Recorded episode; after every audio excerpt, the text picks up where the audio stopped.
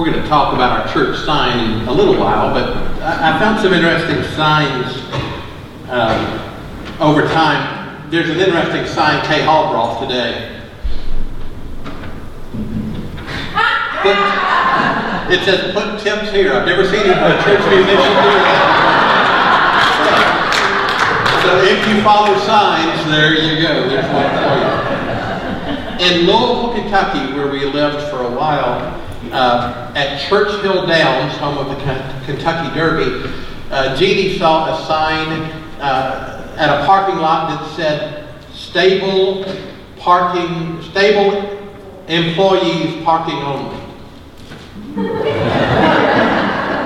Where do the unstable employees park? We always wondered about that. Also in Louisville, there's a tattoo shop that has several branches in Louisville called Tattoo Charlie's.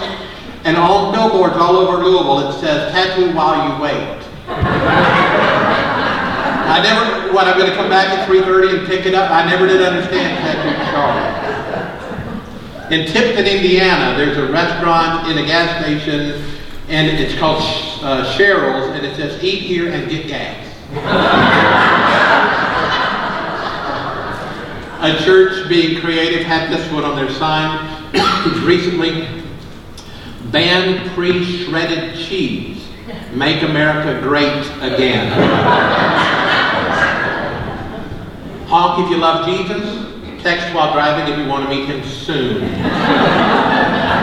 One of my favorites, Jeff Tebbets will like the best. Interested in time travel? Meet here last Thursday, 7 o'clock. a lot of times in those signs, my wife has had to point them out to me because, well, I'm a man.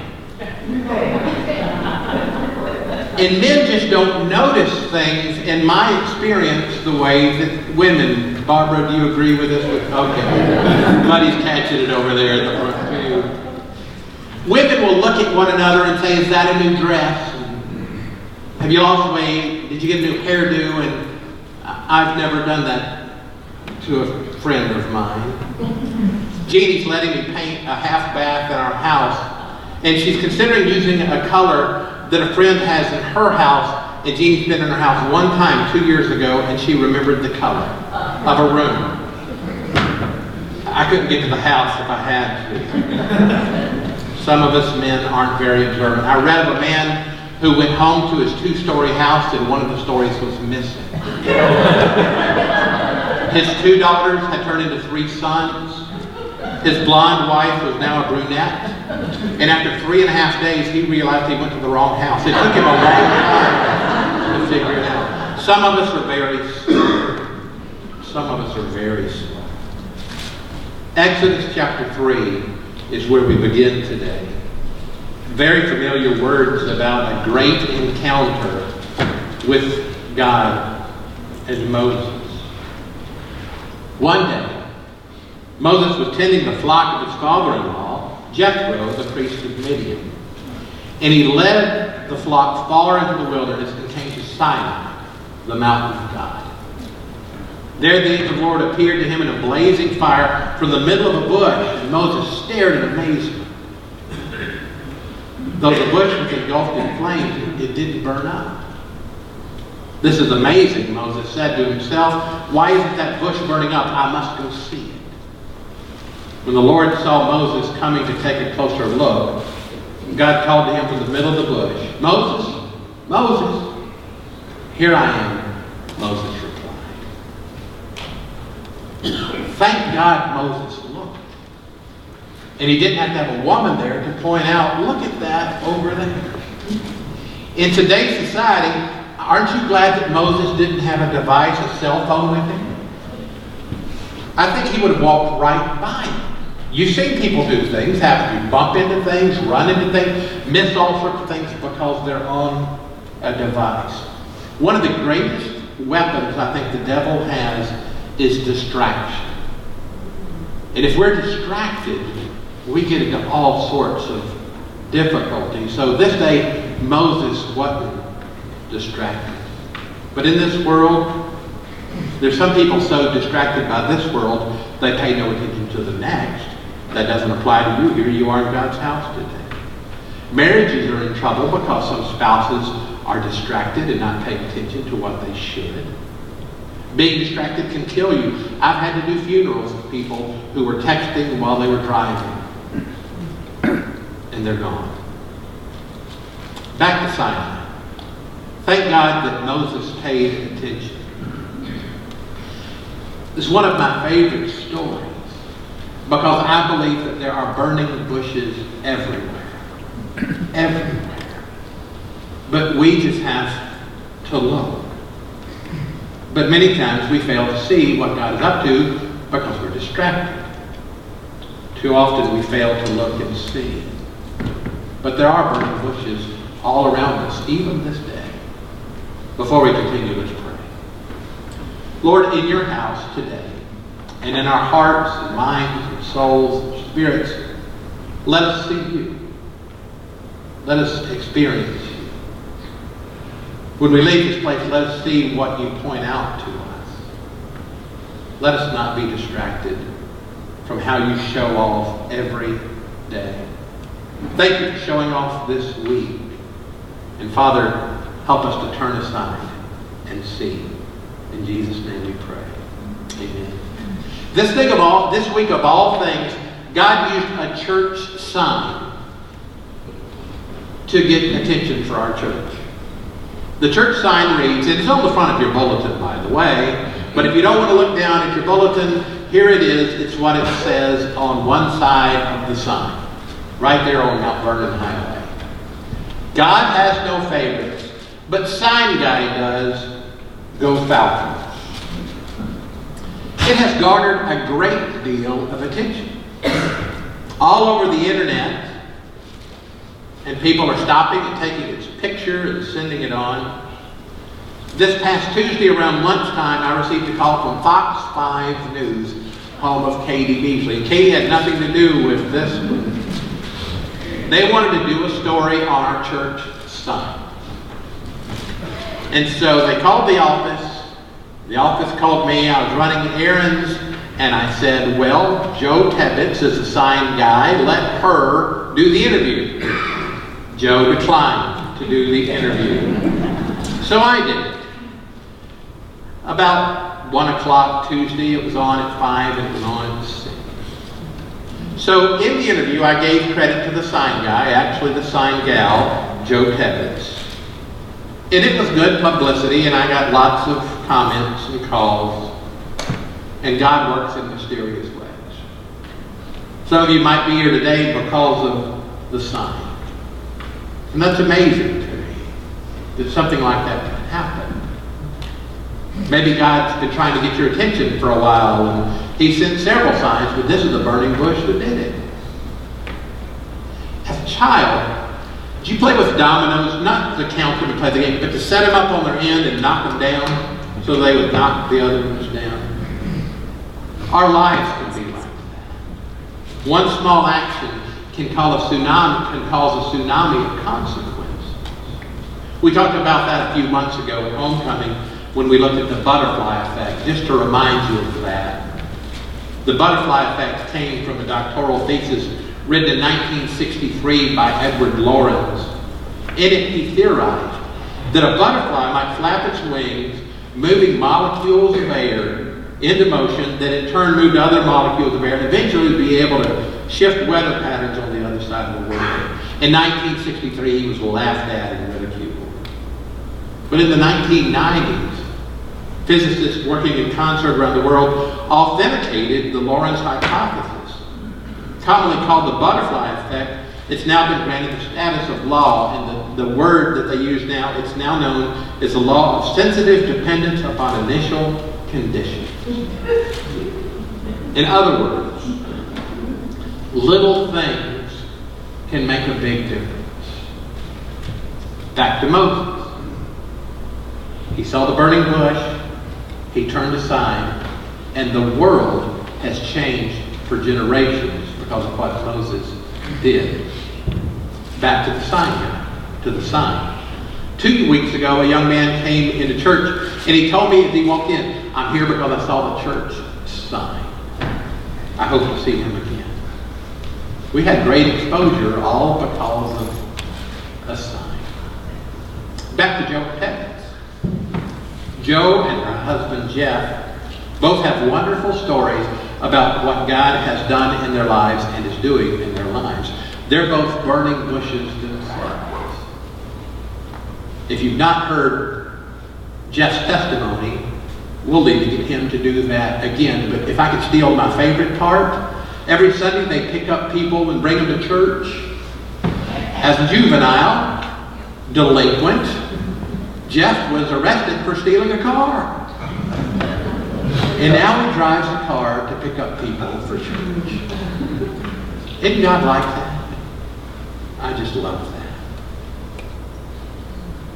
The message on the sign is so very powerful. No, not the Falcons part. The great message at the very beginning God has no favorites. I think the world needs to hear that. What if I? What if I act different? What if I've messed up? We have all these what ifs and we think, well, you know, God's for that group. God's for that group. He can't want me. Joe didn't make up the phrase, God has no favorites. Romans chapter 2, 11. This is in the book. Look at this. For God does not show favoritism. This section of scripture in Romans 2 is talking about Jews and Gentiles. To define Gentile, it's a non-Jew, so it's talking about everyone. And in context, it's speaking of behavior, how we live. But the truth is, God loves all of us and has no favorites. In proof of that, the Bible is filled with stories of God using people that might not be our favorites and we not, might not approve of. Moses, we talked about, was a murderer. Noah liked to drink. Jacob was a thief and a liar. Thomas doubted. Peter denied. James and John had anger issues. And the list goes on and on and on. But God used burning bushes each morning. So when we, as God's people, learn that there are no favorites, when we learn that all people are loved by God, wonderful things begin to happen. Wednesday night, uh, this is a commercial, by the way. We're studying the book of Revelation at 6.30. We'd love to have you. We wrapped up chapter 2 last week. In that discussion in the letters to the seven churches of Revelation, we talked about different kinds of people, and in it we discussed who should be welcome at our church. Who should be welcome? And the answer came out everyone should be welcome. Everyone. Even Mississippi State fans should be welcome. I did that for a friend of mine. So, Frank told me a story from many years ago, maybe 30. He stopped on a rainy day to help a woman change a flat tire. If you know Frank Self, that sounds like something Frank would do. And talking to her, he found out that she was a prostitute. And Frank helped her change her tire. And then Frank did the most amazing thing, wonderful thing. He invited her to church. So Frank goes home and he tells his wife what he has done. To cover all the bases, if this girl comes, this is how I know her.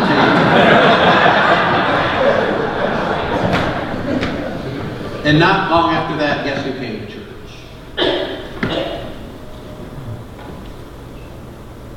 If God has no favorites, shouldn't a prostitute be welcome in church? Yeah, they should. But so too often, we make a list about who should and who shouldn't. And the older I get and the more I understand God, I, I, I want to throw my list away. I don't have a list anymore. But Frank was a burning, is a burning bush. And I love that he did that.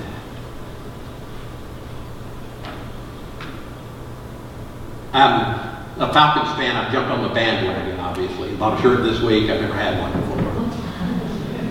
In Indiana, I was a Colts fan. The reason I was a Colts fan is because of Tony Dungy. Early one morning, a dear friend of mine had been the chaplain for Tony when Tony was down in Florida, Tampa Bay.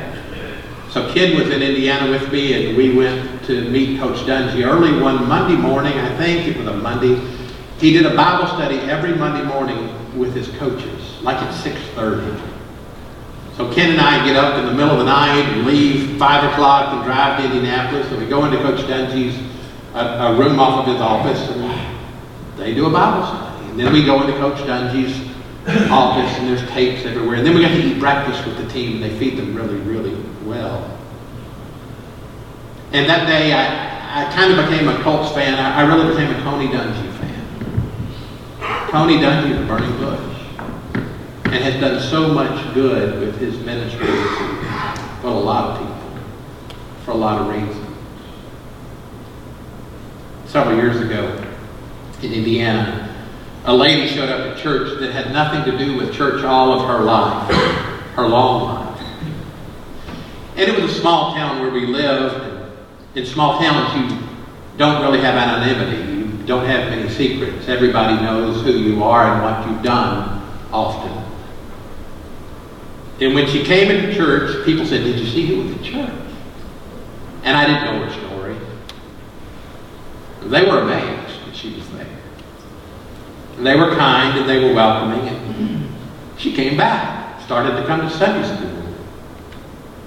And after several months, maybe half a year of this, I had the privilege of baptizing her. She died in September of 2013. I'd moved here by then, and so I wrote a message for her funeral I want to read to you. It was the 15th day of October 1988. Game one of the World Series. The Oakland A's were ahead 4 to 3 over the Los Angeles Dodgers. It was the bottom of the ninth inning. Not only was it the bottom of the ninth, there were two outs. And to make matters worse, Dennis Eckersley was pitching for the A's, and he was very good that. He had 45 saves and had been the MVP of the American League Championship Series. Although I'm not much of a baseball fan, I never have cheered for the Dodgers or the A's. What happened next is seared in my memory. I close my eyes and I can see it. If you've seen it just once, you'll definitely remember. Kirk Gibson limped to the plate. He was in the clubhouse for most all of the game. He wasn't even supposed to play because of a bad knee. But there he was, bottom of the ninth, two outs, man on first, the World Series. The count was full, three balls, two strikes, and then it happened. Eckersley threw a backdoor slider and Kirk Gibson crushed it. Back, back, back, over the right field walls, home run. The Dodgers won the game. The picture that I will never forget is wounded, victorious Kirk Gibson limping around the bases. Remember doing like this? The crowd at Dodger Stadium was going absolutely wild. The ovation was deafening. As he rounded second base, Gibson pumped his fist, grinning ear to ear. It was a magic moment. And as Kirk Gibson made it home to home plate, he was mobbed by his teammates. It was a moment of great joy. My friend Belle made her victory trip around the bases Sunday, September the 15th. She arrived home to the cheers of the heavenly host. I thought of this story because Belle came to Christ in the bottom of the night. I had the great privilege of baptizing her when she was 76 years old. Her salvation came before any illness. Her decision to follow Christ came not as a result of a physical condition, but a spiritual one. Belle understood grace, forgiveness, and new beginnings. Her old passed away and everything became new. She was a different lady. She loved her church. She invited her neighbors. She was a missionary at the end of her days. In Matthew chapter 20, Jesus tells a story about workers in a vineyard. Some are hired early in the morning, some midday, and some showed up at 5 o'clock, the bottom of the night. Because of the grace of God, they all received the same reward. Belle has received her reward. Wounded, weary, injured, She stepped up to the plate and hit it out of the park. Kirk Gibson, in interviews over the years, has said that he dreamed of that very moment. Belle dreamed of a trip to Alaska that never occurred. I know, too, that she dreamed of her heavenly adventure, and she's there now. Way to go, Belle. Way to go. Whenever I think of my friend, I think that she was a burning bush in my life, and I'll never forget her. What kind of a bush are you? What kind of a sign are you to a world around us that, well, looks at our lives? About us, Matthew 5, 14 through 16 says this, You are the light of the world. Like a city on a hilltop that cannot be hidden. No one lights a lamp and then puts it under a basket. Instead, a lamp is placed on a stand where it gives light to everyone in the house. In the same way, let your good work deeds shine out for all to see, so that everyone will praise your heavenly Father. Thank you, sign gal, for the sign. Go Falcons. Thank God that He has no favorites, and He loves all of us. You go and let your light shine. Let's pray together.